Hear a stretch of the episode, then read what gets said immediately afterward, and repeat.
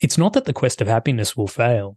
It's just that you're missing out on a deeper, qualitatively richer version of happiness if you try and do it in your own strength. And so that's where we talk about, I think, point to scripture where the Bible actually doesn't say that much about happiness. It's not actually that interested in our mm. happiness. What it says a lot about is joy. And here's where we talk about the one thing that you could say for almost every ideal and pursuit of the modern mind and kind of the, the modern, intelligent, educated person is that what the Bible offers is not something that's just quantitatively different.